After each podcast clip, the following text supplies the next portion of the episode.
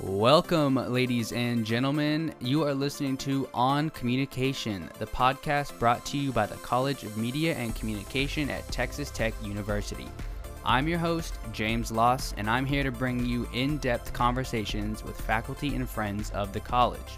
We like to talk about journalism, advertising, public relations, creative media, and so much more. Just as long as we all get to learn something new, and I am sure you will. So, once again, welcome, and we are so glad you decided to join us today. Today, we'll be diving into the future of cinema as movie releasing strategies are changing with the popularity of streaming. To help us out with this, I am joined by James Eppler, an instructor in the College of Media and Communication, but more notably, the host of Good Day Lubbock, as well as the managing editor and the entertainment editor for Fox 34. James, it's a big pleasure to have you here. A little bit of a Lubbock celebrity in my booth right now. Uh, thanks for taking the time. How you doing? Good, good. Thanks, James. Have very little celebrity, like you know, about as small as you can imagine. But uh, I do love what I do, and, and it's uh, been doing it for about 14 years now. We've had no one else uh, in the booth that's on TV, so oh. relative, you are the celebrity here. Yeah, where where is the camera? I don't see. Uh, I'm used to being on camera. No, this is this is good. Well, today James is going to help us talk about the current state of the movie industry because with the effect of the pandemic, we're seeing a big shift to the online kind of double release style of movies and it seems to put a stress on movie theaters not only because they were closed for, I mean, well close to a year. Many of them still are. Yeah, exactly. So that, and I mean, we saw AMC almost go down, and there was that weird, um, like trend to buy stock in AMC, and then, right. but, um, so yeah, there's a lot going on here. We're gonna try to unpack it, but um, first of all, I'm kind of just curious, as a consumer, how do you feel at the moment about streaming a movie that has just come out? I personally, in terms of the pandemic, it's been extremely easy. It's been convenient because my family's taken the pandemic pretty seriously. We've stayed home and we've enjoyed our family time together. So the opportunity to watch new movies, and especially during Oscar season, you could watch Nomadland and Judas and the Black Messiah all streaming, easy to see. Um, but I'm an old soul, so I wanted to get back to movie theaters as soon as possible. But the thing is that we, even though it's been a long year and a half, we have to remember that even before the pandemic hit, 2019, movie theaters weren't doing very well. They right. were already kind of on a downward trajectory. Some of them having to kind of rethink their business models in terms of, okay, people have such good technology at home now. They have big screens, they have projectors, they have great sound systems. Why even go to a movie theater anymore? And so a lot of theaters, especially here in town, had tried to make their movie theaters feel like living rooms. Uh, all of them had been retrofitted with lounge chairs where your feet go up and you can have a full meal and stuff like that. So even though the I think the pandemic has accelerated something that was already going to happen, if that makes sense. Yeah, it does make sense. And how do you feel about those the the lounge chairs and the dinner and the movies? Because I can't if I'm sitting in front of and behind someone that like has a hot dog in the movie theater. Like, that drives me crazy. I mean, yeah, I don't, I don't, I don't, uh, I don't eat a full meal. Uh, usually, I think a pizza is okay. What I've never understood about movie food is when did we decide that giant pickles were movie food? Because I see the giant, uh, you know, jugs up at the front but then every you don't want to be the person sitting next to someone who has the pickle because you just can't smell anything but pickle. So you can't smell anything and you can't hear anything. Because yeah. I mean, I do love those. I'm just gonna be honest, but I'm not gonna get one in a movie theater. Like there's a difference. Yeah, it's so it's not I, a movie snack. I I don't accept it as a movie snack. That's all. But so in terms of streaming, it seems like so we're talking about being a consumer, right? And mm-hmm. you call yourself an old soul and because you do like going there, but then also there's the upside of being in your living room, your own comfort. You can pause it if you have to and stuff like that.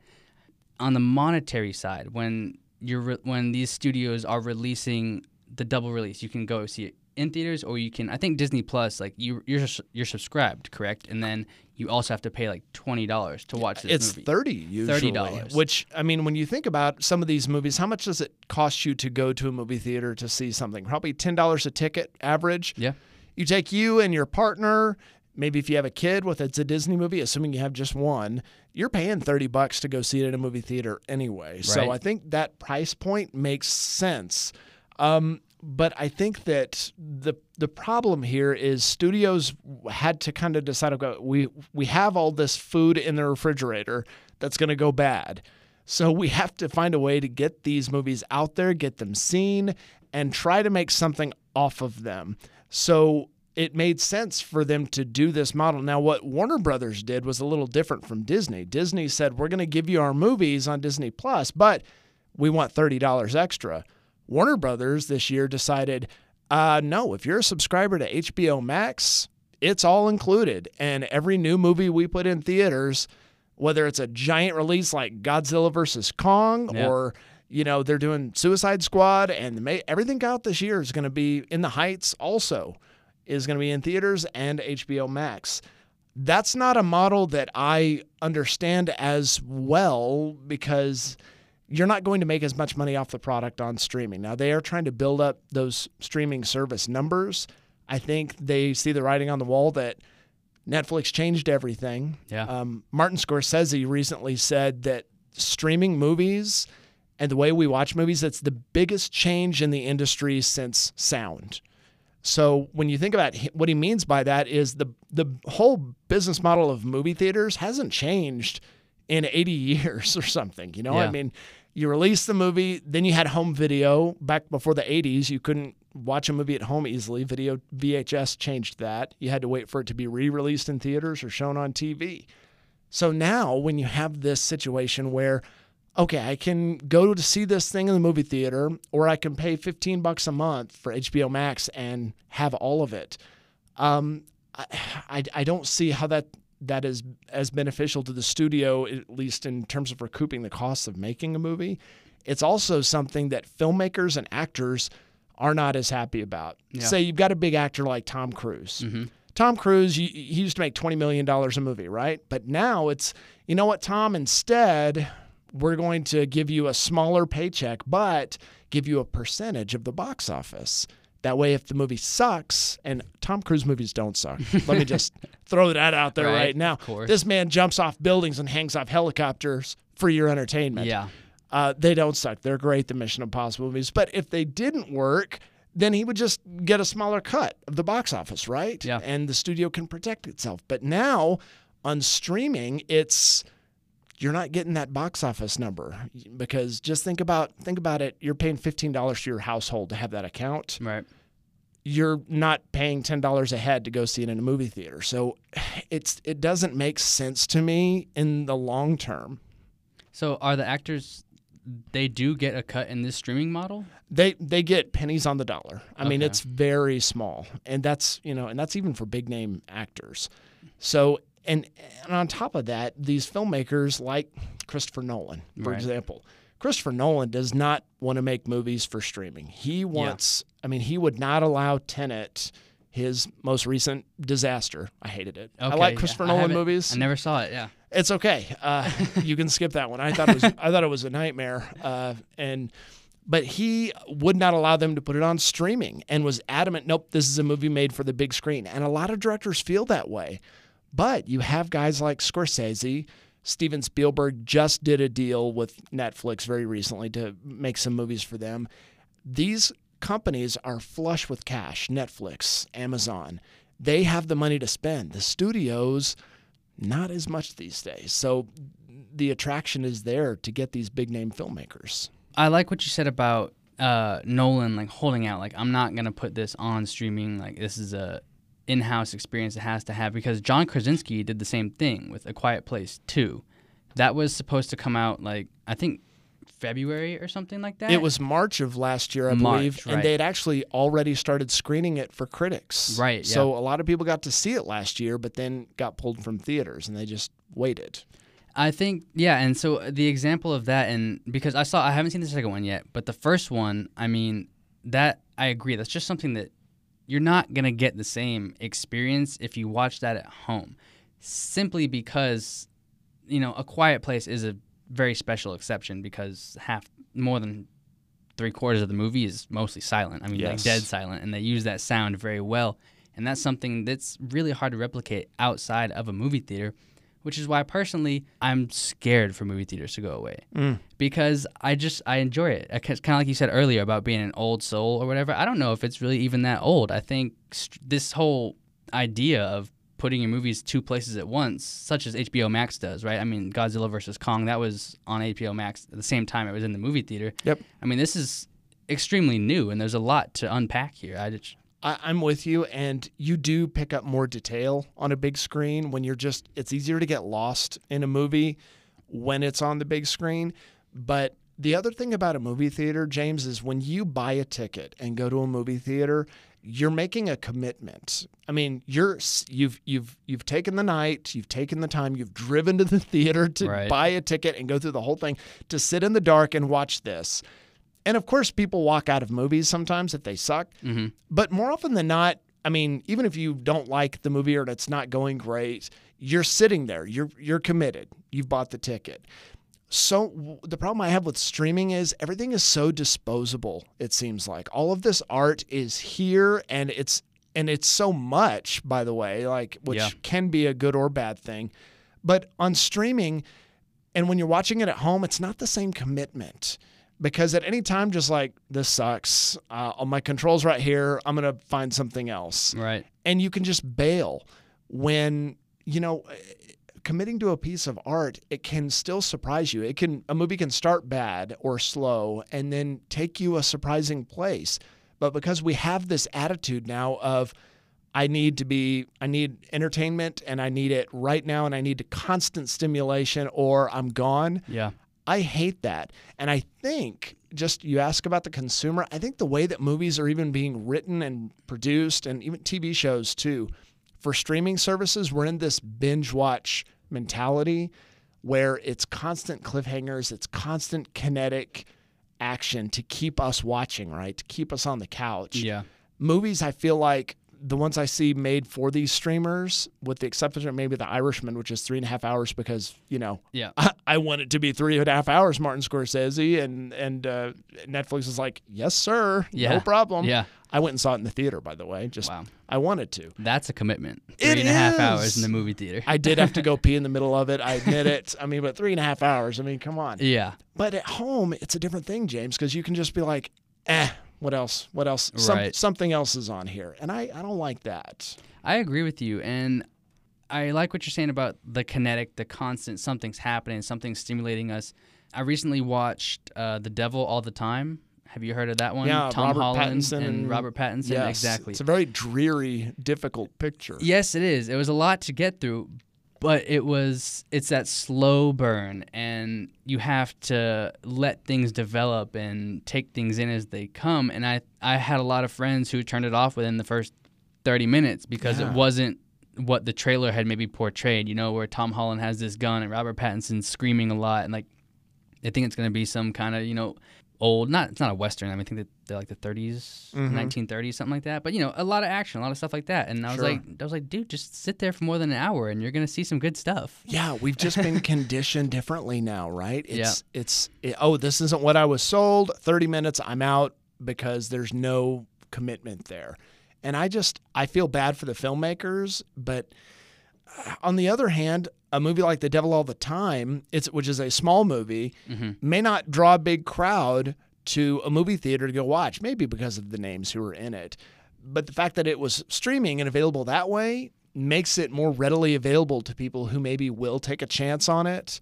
And so hopefully for every person who bails on it after 30 minutes, five more might watch to the end and it'd be a really rewarding experience. So maybe there's hope there. So you think that maybe the smaller studios, the indie producers, they might capitalize more on this trend, the switch that we're seeing? potentially if they can get Netflix or wh- whoever buys their movie, if they can get the support in terms of promoting it, like Marriage Story a couple of years Right, ago, yeah. the the Noah Baumbach film, which Yeah. is just a, a movie about a divorce, but it has good leads in it, but it's a small movie. Um, Netflix really put a lot of energy behind it, and it was, you know, a, a, a good hit, I think, for them. There are other movies that kind of turn up and Um, you just never would have heard of it if Netflix hadn't run an ad on Instagram or something like that. So I think when there's something good there, this year, for example, I'll tell you a movie I saw just because it showed up in my feed. Mm-hmm. Concrete Cowboy. Oh, I yeah. love. I love. Have you seen it? I haven't seen it, but I know a lot of people talked about it. Right. So it's a super small movie about a very specific group of people. For those who don't know, it's on Netflix again. Idris Elba is the big name in it, but he's a minor character. It's about a group of black cowboys in uh, northern Philadelphia. And this is modern day, but a group of people who have held on to the cowboy lifestyle. They raise horses, they take care of them. I didn't know this group of people even existed. It's not a documentary, but it's a, a lot of the people in the movie are actually from this community. James, I wouldn't have known about the movie unless, you know, it had just popped up in my feed because, hey, you like Westerns. There's a movie with the name Cowboy in it. Right. You, and we know you've watched Moonlight three times. So uh, the algorithm says you should like this too. I did very much. So I think there's a positive there. Yeah, they got you. Uh, they got us pinned down when it comes to the algorithm and what you want to watch. Oh, it's scary. uh, that brings me back to a former episode with Dr. Arif where we talked about artificial intelligence, and man, they just they watch everything. But back to our conversation, and I guess there's almost we're kind of discovering right now there's like two different worlds to this whole streaming and movie thing. There's the one where it's like Netflix originals, right? We're talking about it's Netflix puts a lot of energy behind it and it's only on a streaming service. Mm-hmm. But then there's the HBO Max style where Godzilla versus Kong or Mortal Kombat, those those are the most recent ones I can think of where they were on both services at the same time. Right. So I'm not really. Sh- uh, it's kind of like you said earlier. I don't know how the latter model, the two at the same time, can really benefit studios or actors. I don't think that it's going to be the long term Mm-hmm. solution. Um, I think it is, hey, there are people who are ready to go back to theaters now, and there are people who are not ready to go back to theaters yet. So Yeah. we can still try to build up our numbers for HBO Max and provide valuable content there. But for those who want to go back to movie theaters, we want to support theaters too. And not everybody subscribes to HBO Max, right? I mean, Yeah. or may not have the internet capability, or you know, whatever the the the situation may be. You'd be surprised how many people just don't subscribe to that stuff. And while subscription services certainly boomed during 2020, a lot of them have started to taper off. People have said, okay, I had four streamers last year, but I really only need these two. I, I don't want to keep up with paying four different bills every month. So maybe they go to the theater and they watch In the Heights or Suicide Squad next month because, well, I got rid of HBO Max. I want to go back to theaters anyway. So maybe that can survive this year, but it's certainly not great news for theaters yet. Yeah, I feel like eventually a lot of those platforms are going to condense, mm-hmm. right? Because I remember being in high school and Netflix was really picking up, the streaming life was really picking up, and a lot of people in the industry, a lot of scholars were calling it the golden age of television, right? It's going to become the golden age. You're going to have access to all this stuff. But as a consumer, you know, kind of a through line of this conversation, I feel like I'm losing a little bit because I have to keep people keep dividing and people keep making their own thing. You know, uh, Netflix used to have all those TV shows at once, and they lost Park and Rec, they lost The Office, they lost Friends. They just keep losing things because those studios. going- Everybody's got their own service now, Peacock and, Exactly. and CBS and everything else. Yeah. and now I feel like it's going to be some kind of like rubber band effect. Like they stretched it too far, and it's going to have to come back at some point. Well, I think you could. I mean, there are a lot of people like myself. I've gotten rid of cable. Mm-hmm. There's just uh, if it's not football season, I don't have cable. Yeah. So I cut the cord uh, more than a year ago, and I just stream exclusively now. And so, yes, I, I have four streaming services, and I pay you know less than forty a month for all four of them. But I was paying a hundred for cable. So, if you want to watch reruns of stuff like I mean, okay, I, I grew up watching Friends. I'm I'm a you know I was born in 1982, so I. Friends was on when I was in you know junior high and high school. Ah, just da- I dated myself there. But the thing the thing that I see a problem with in terms of content is there's so much. Back when Friends was on, for example, we were all watching it every Thursday night. We watched it together as like a society, and you go to work Friday morning and talk about what happened on Friends or Seinfeld. Um, now nobody's really watching the same thing because there's so much on. I think the last show that maybe we all watched together was Game of Thrones. Yeah. that was a show where if you weren't watching it Sunday night, you better just be offline the next day because it would be ruined for you. So you had to be there Sunday night. Now I don't see a show really that is like that because everybody's just kind of doing their own things. And if you start talking about something that you're watching, somebody's always bound to say, "Oh, whoa, whoa, whoa! Don't, don't say anything. I, I, haven't, finished. I haven't finished. I ain't gotten there yet." Yep. And, and it's just like uh, we can't even have really good conversations anymore about art because there's so much of it and all at once. There's something new on Netflix like every day that I Sure. want to watch, and I mean, being a grad student and being a worker, like I don't, I can maybe watch like a couple weekends on or a couple movies on the weekend, Yeah. but I just feel like there's no way I can keep up with all that stuff. And if more platforms keep doing like so, there's a bunch of Netflix originals. You know, I don't know if Hulu has a whole lot of original movies or They do. Um, they're really building up their content because now Hulu is primarily, I think Disney is now the majority owner yeah, of Hulu. But you do have some things on there, mostly original series, like M.O.D.O.K., for example, is a new thing Yeah. that Patton Oswalt did, which is really funny, by the way. It's a he's a it's an it's from the Robot Chicken people. But anyway, they do have some original stuff on there, but they also still have all the broadcast stuff. So there's another reason you don't really need to watch need to have a cable bill. yeah. You know, so maybe maybe I should retract my earlier statement about the golden age because it.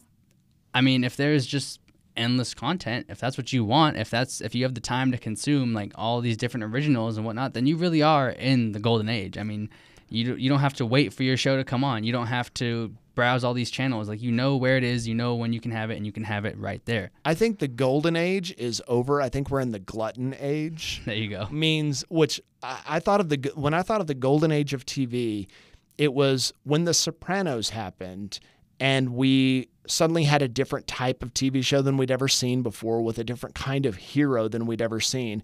And The Sopranos begat Mad Men and Breaking Bad and shows like that, The Americans Yeah.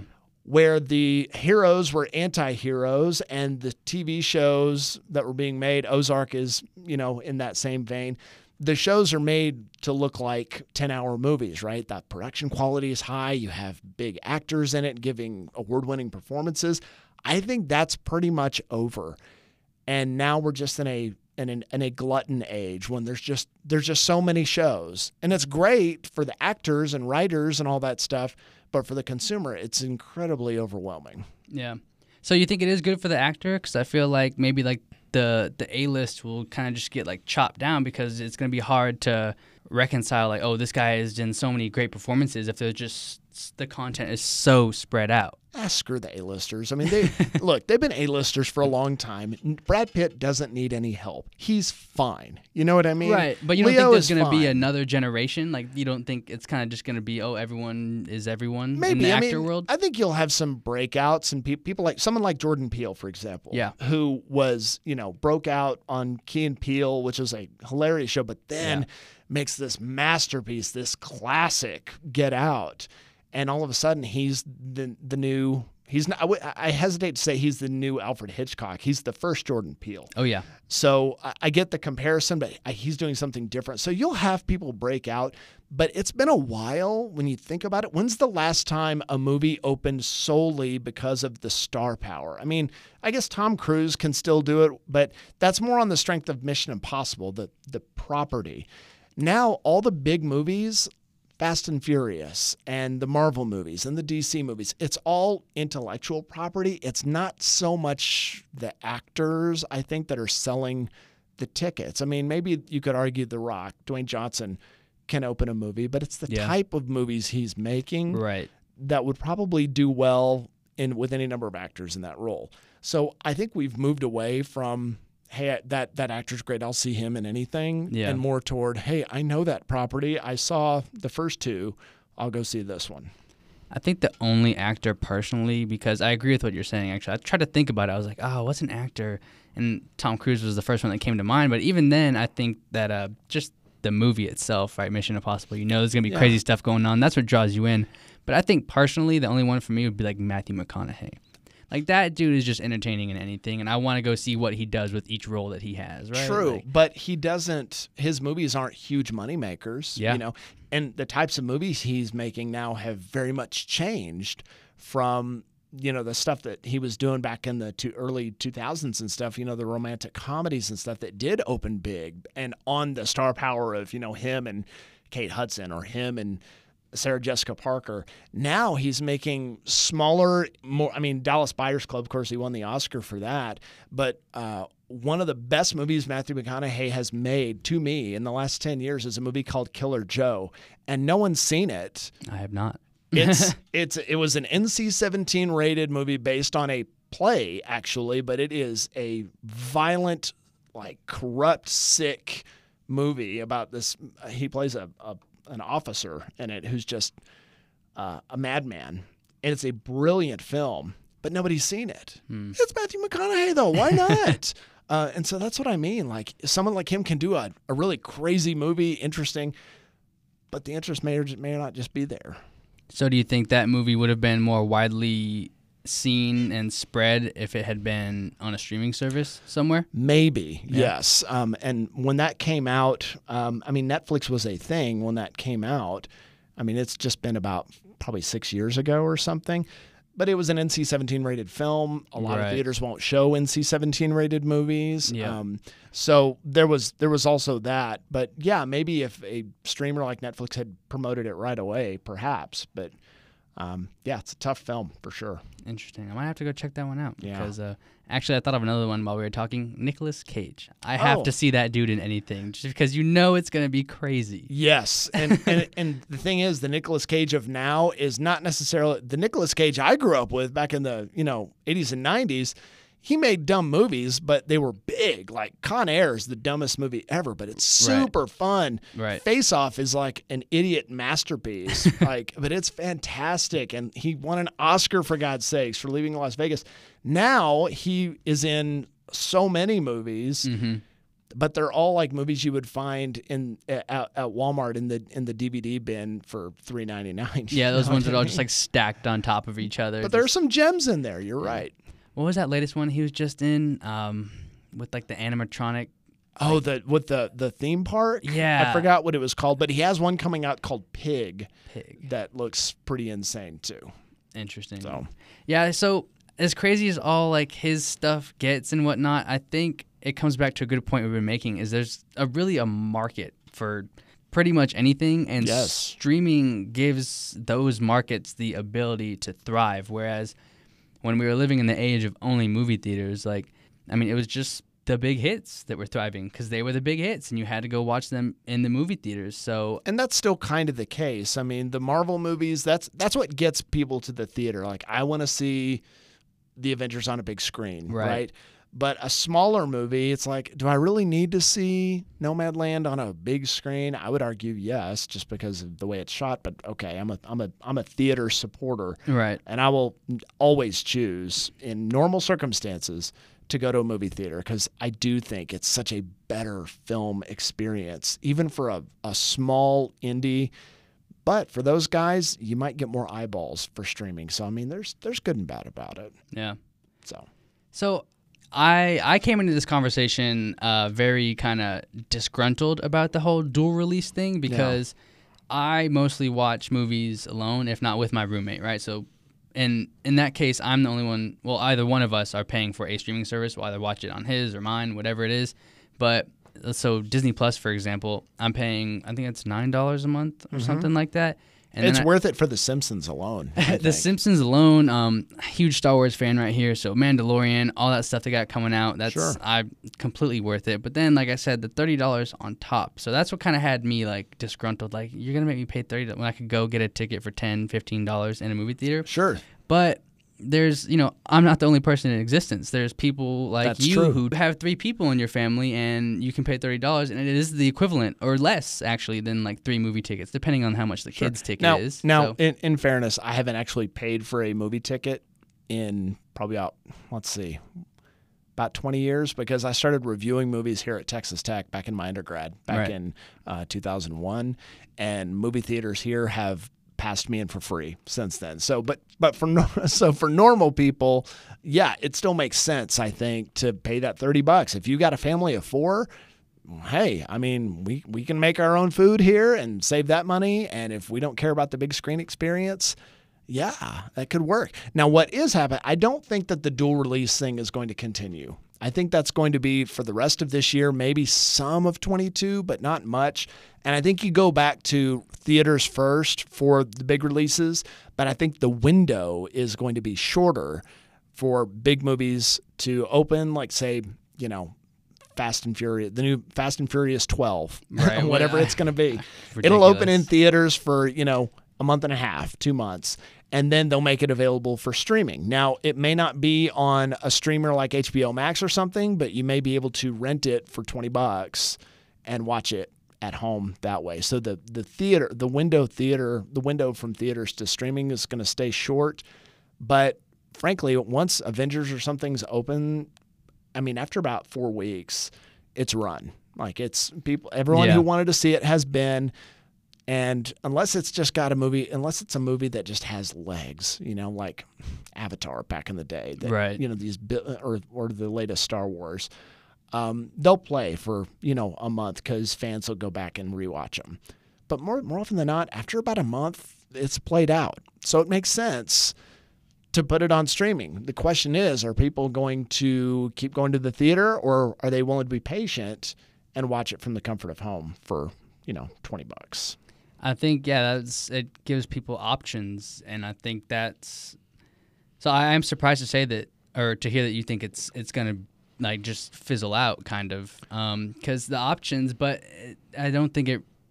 The studios really give a care about the options for the consumer. they want to maximize the profit. Right. So- and and just do the you do the math. I mean, it costs more. You make more money off of theater releases Mm-hmm. than you do off that one subscription because when you factor in okay, somebody has an HBO Max subscription for their family and then they share their password with their parents or their kids or whatever, Yeah. right? So you're losing money there too. Yep. So you can't really share a movie ticket the same way. So I think once once we really get well and truly past this pandemic, you'll see movies open in theaters if if most of them are able to survive, and I think they will. Anyone who claims to know the future of what movie theaters are going to be, I, I think they're just they're making stuff up. I will tell you what I what I hope and what I think is that if this pandemic has taught us anything, it's to not take little things for granted, like being able to go to a movie theater Yeah. and buy popcorn and sit with your family. I think people are anxious to be able to go back to that. So hopefully, theaters can benefit from people wanting to just get out of the house again, right? Yeah. Um, and so that's what I'm hoping because as of this recording here in Lubbock, Premier Cinemas and Cinemark are open already. Uh, Alamo Drafthouse will be back soon, but it it is going to be well into 2022 before they really can recover because it was devastating last year. They didn't have any, any, even the theaters that stayed open, like Premier and Lubbock, closed for a little while. They didn't have much to show. Yeah. So now that we're getting Black Widow and, you know, we'll get James Bond finally in the fall, right? Um, hopefully these hopefully theaters can really start to get some momentum again. Yeah, I, th- th- I mean, the whole topic of this conversation was born. The idea to have someone here and talk about this was born because during the last year, it was so people were so certain, feeling so certain that movie theaters were goners. Just because, I mean, like ninety percent of businesses in the world at the time, they were closed and they weren't bringing in zero money. And people were like, "Oh, well, streaming is here as well." And you know, like, why do I ever have to go back to a movie theater? Well, because of what you just said, the experience, going in there.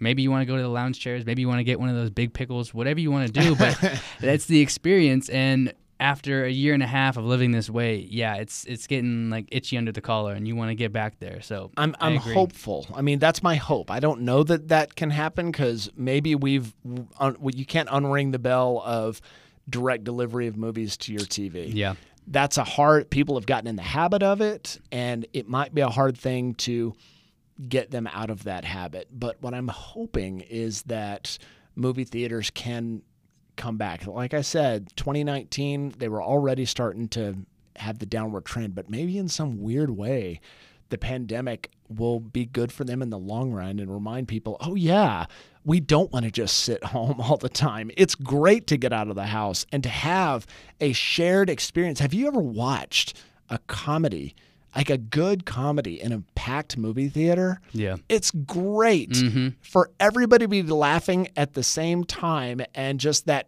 that shared community uh, of a co- great comedy in theaters. It's it's a different thing to watch at home. I might Yep. not even laugh at. I might think something's funny when I'm watching at home, but I don't often laugh out loud in my living room. Yeah. But in a movie theater, you get caught up in it, and I just hope we don't lose that. Yeah, I think one of the most uh, memorable moments I have in a movie theater is, I mean, and I'm not a huge like Avengers nerd. I'm not like a big like comic books guy, and you know, so I can't really attest to like what it meant to a lot of those fans in that movie theater. But um, in Endgame, whenever uh, you know Captain America finally holds Oh, I know the moment. Thor's hammer, and Yes. I mean the whole place I was in, they went crazy, man. The Yes. whole the whole place just erupted, and I was like, that was really cool. Yeah. I mean, I hardly understood it, right? I didn't know like that was gonna. I didn't know that was gonna be a huge thing because I had even missed like I mean I don't know the first two Avenger film. I had to do a lot of catching up, so I had no idea that was gonna be a huge thing when it happened. I was like, okay, so like that was cool. that that uh, that's a great moment, and there hasn't been one, uh, one that I've experienced like it in a movie theater in a long time. I think maybe you know when the Episode One Star Wars movie came out in '99. hmm I mean, it was the first Star Wars movie. We're we're spoiled now. We have Star Wars everywhere. Everywhere. Back then. We didn't have anything since Return of the Jedi. Yeah. And so when the cymbals crashed at the start for the, the theme, the theater went nuts. What why would we not want that? I know. Yeah. You know, that shared experience is too valuable and I and I hope people have not forgotten that over the last year and a half. I got one last question for you, James. Sure. Can't think about it. Got to answer. Okay. Favorite movie. Though I will tell you my favorite movie, the one I've watched the most is The Big Lebowski. The Big Lebowski. Coen Brothers film from the late seven, uh, the late '90s, uh, I believe '98, with Jeff Bridges Yeah. and uh, John Goodman. And I've watched it. I mean, people say, "Oh, I've seen that movie 50 times." I've literally probably watched that movie at least 36 times. um, it is. I'm a Western fan. I, lo- I grew up watching Westerns with my dad. What the Coen brothers did with The Big Lebowski is married the genre of Westerns with detective movie with stoner surfer movie. Right. And the dialogue is rich. The characters are so well drawn. And it's probably the most quotable movie of all time, next to maybe Anchorman or something like that. Anchorman. Yeah. Um, but I think that when you, it's such a, it's such a perfect thing. And is it, you know, is it for everyone? Probably not. It's a weird movie, but I love it completely. Have you ever written movie critiques before? Because that was that was eloquent. Yeah, well, I did. I started here at Texas Tech uh, when I was here. in Oh, my- you actually have. when Okay. my in my undergrad in 2001. Uh, I noticed that the University Daily, at the time the newspaper, Yeah. hey, they don't run movie reviews. Maybe they'll just let me write them, and I'll even do it for free. And so I wrote a couple samples. I have a, a I was friends with the Avalanche Journal film critic in town, and he wrote me a letter of recommendation, and they hired me. I wrote for the paper all four years, Nice. and that's what I went to school for. I wanted to be a film critic Yeah. and wanted to write for a newspaper. But guys, sometimes your dreams don't quite turn out how you expect. Um, so my advice would be: I got out of school in 2004, and no newspaper would hire me. Certainly not hire a kid as a film critic. I mean, not when the internet has is littered with imitation critics. Of course. But I ended up saying, you know what? Maybe I'll try TV because you know I want to be in media. And I took a I got a job as a producer here at Fox 34 in Lubbock, and they're like, yeah, we'll let you be weekend producer, and tell you what, you can do a movie review. You can review movies too. And not long after that, we started the morning show, Good Day Lubbock, in 2008, and I've been the managing editor for that show ever since. And I review movies every week. Like you can go on the website now. I, I, I reviewed In the Heights. I reviewed, you know, the little things this year. And so, yeah, I do move, movie reviews on TV now. Now, I'm passionate about news. I'm a newsman first, but I still have a, a this thing for movies. And so, do what you have to do because it might often lead to you getting to do what you want to do as well. It'll make you a celebrity in Lubbock, even if Sure. even if he says he's not one. Isn't that our isn't that our goal? Doesn't everybody want to be a celebrity in Lubbock? No, but